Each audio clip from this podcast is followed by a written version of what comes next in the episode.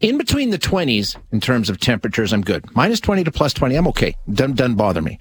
Now, if you went outside of 30s, I, I hate both of them, but I think maybe possibly, depending on what I'm doing, I might hate plus 35 more than minus 35. I, it's too much for me. And I know a lot of you out there really, really like it. And that's great. You're going to be happy about this story. Maybe, might even be too hot for you, but this headline, uh, upsets me. Part of the joy of living in this part of the world is that we usually don't have to deal with searing heat, although we know it happens and it's been happening more. But listen to this.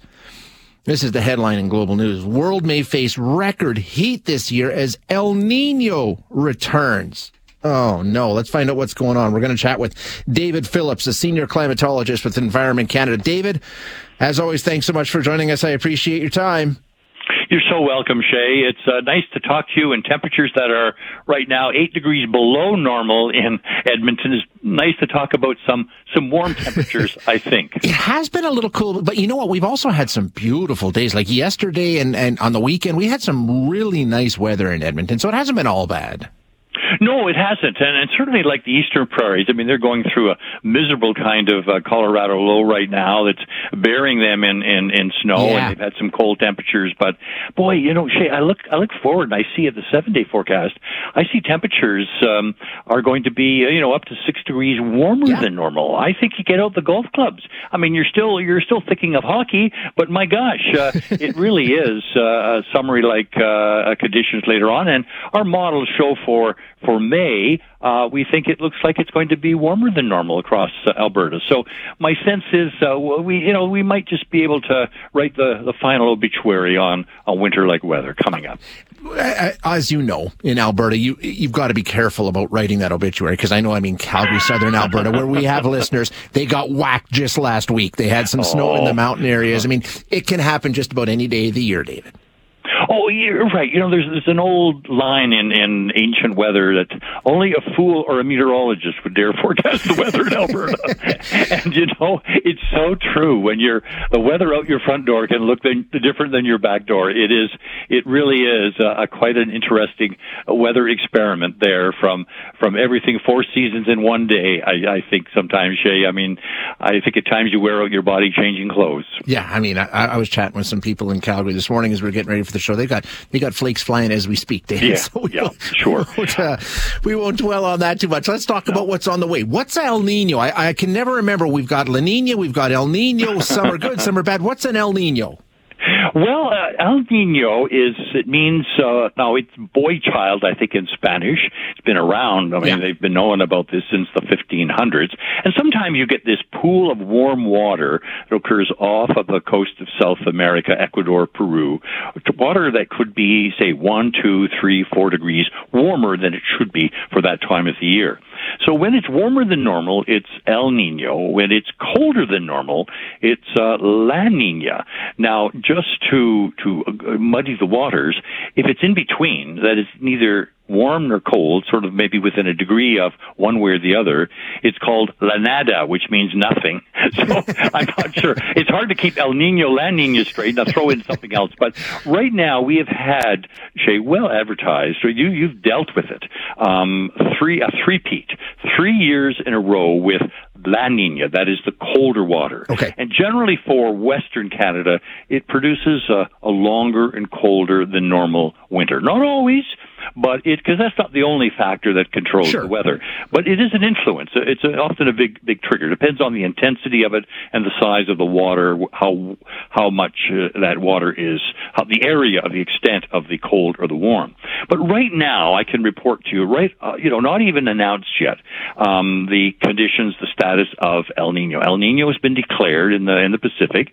It's the water temperatures have been warm, warming up since. Um, uh, since February. And now, typically, Shay, it goes from uh, one episode to another, but it goes through the transition, that right. neutral situation. But we've gone really rapidly from a La Nina, three year running La Nina, to now El Nino. And the models seem to suggest there's an 80% chance that El Nino, that is the warm phase, will continue right through the summer and into the fall and next uh, next winter. So we're we're and these things don't go away overnight. I mean, they they generally, if you're stuck into a La Nina or an El Nino situation, hey, it's going to be that way the Right, same yeah. day after day, week after week, and, and sometimes for, for two years, or in the case of La Nina, three years. So we're into now a period globally where people are talking about El Nino. Water temperatures are warmer, but also, Shay, it influences the atmosphere too. The atmosphere, it's like a dance that goes on. The oceans warm up, and then the atmosphere kind of follows. And then you look for, ooh, weather patterns change, storms change. Some areas that are droughty now become floodier. Uh, flood areas become droughty. So it does have kind of an effect on the uh, on the weather around the world. Now again, it depends on the size of the water. If it's like three times the size of Canada, ooh, that could be influenced. Uh, but and if it's just like a, a 1.1 degrees warmer than normal, well, okay, not such an effect.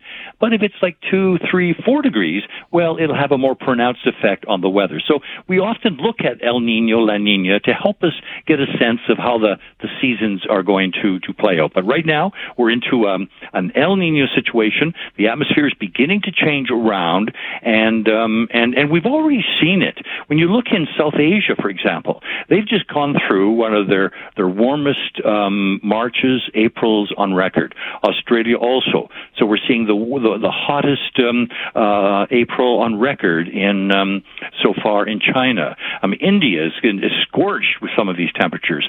So already we're seeing the kind of effects that we'll have in some parts of the um, uh, of the world.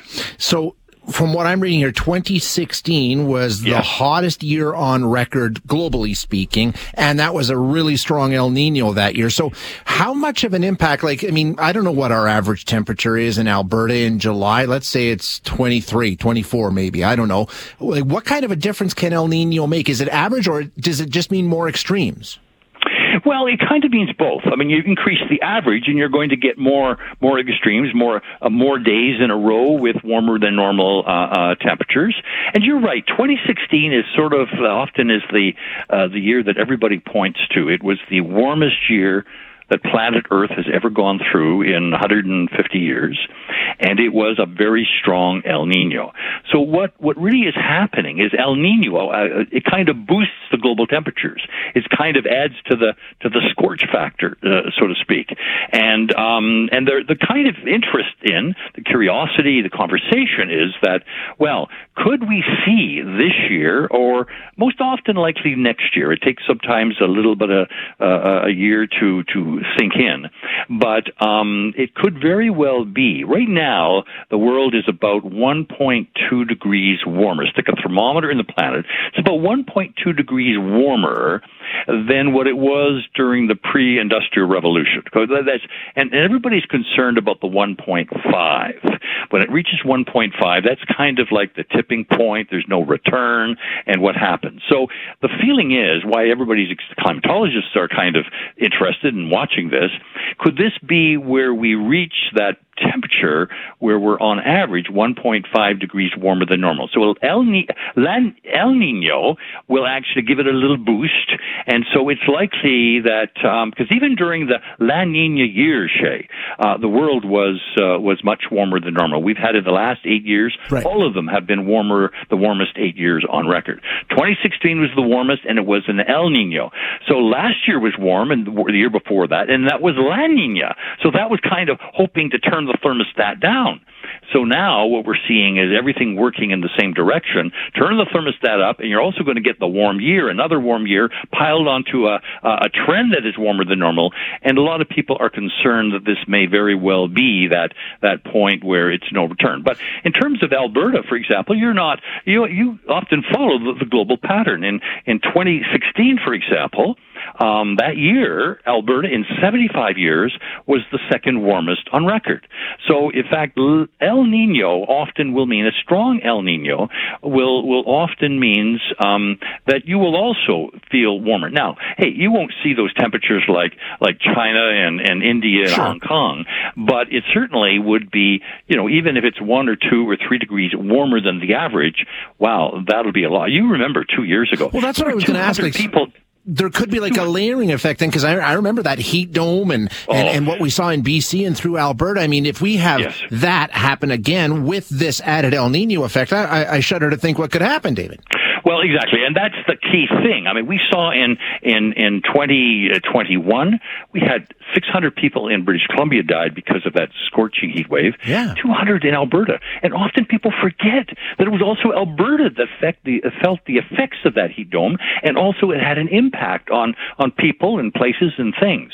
And so um, now you're right. I mean, it just starts adding another twitch factor to it, another a greater chance that it would be. Now, as I say, it's not the only factor that mm-hmm. Controls our mm-hmm. temperatures, but it is sort of just uh, like stacking the deck uh, towards a, a better chance that we're going to see some some serious issues. And not only a hot, it could mean drought, it could mean forest fires. I mean, there's a lot of implications from just you know muscle shirts and tank tops. I mean, it is absolutely uh, um, uh, can have impacts for farmers, for everybody, and and uh, and that's what the concern concern is. I mean, we'll have to wait and see how it happens, but but right now the best money is on the fact that it may be uh, uh, serious concerns uh, globally and Canada wide and and also locally too.